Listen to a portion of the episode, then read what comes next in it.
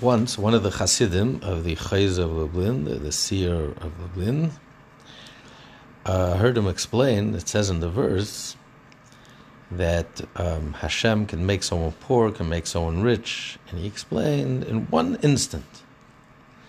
So the Chassid asked the Chozeh, is Rebbe, how is it possible? A person has a billion dollars. How is it possible in one moment, in one second, he's going to lose everything, all of his wealth, in one second? It'll take time. The Chozeh says, you know, go ahead, go travel, and you'll you'll see, you'll learn yourself. And uh, he was his billionaire himself. Anyway, once, uh, so when as he was traveling home, on the way he um, he met the uh, the bishop, who was actually someone he knew well. Suddenly, inexplicably, as he was passing by the bishop's place, he was just overwhelmed with this intense desire to convert. Like it was a fire burning in him. And he went into the bishop and he says, I want to convert. The bishop, knew him very well, he says, Come on, you're laughing at me. You're, you're playing games. You're joking. So he says, No, no, I'm not joking at all.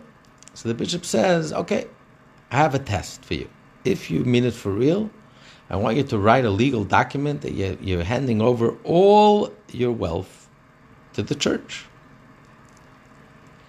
And he had this intense, he was just so overwhelmed with his desire to convert that he agreed. And he legally signed a document that he's giving a gift, gifting all of his wealth to the church.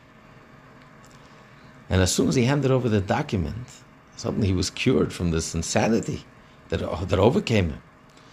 And he regretted from the bottom of his heart how is it possible? A Jew? I wanted to convert. How could I even think of that? And he immediately escaped, ran away from the house of the bishop. And he left a document behind. He says, You know what? This is my punishment. It's worth it. I should lose every penny that I had, all my billions. If I was, God forbid, thinking to convert, to disconnect myself from Hashem, then I don't deserve to own a single penny. And then he realized, you know, this was probably a punishment. How did this all happen? It's probably a punishment because he doubted his Rebbe. When his Rebbe said Hashem can make poor and Hashem can make rich in one second, I didn't believe him. So he demonstrated to me how in one second I lost all my wealth. So he went to the Rebbe and he told him everything that happened. So the Rebbe says, now that you understand the first half, the part that Hashem could can make someone poor, in one split second. Now, I'm going to, you're also going to understand. So he says, okay, so the, the person, I understand that part of the pasuk, but what about the second half? That Hashem can make someone rich, and you said in one split second, how is that possible? So the Chozeh says, go home and you'll understand. You'll already understand.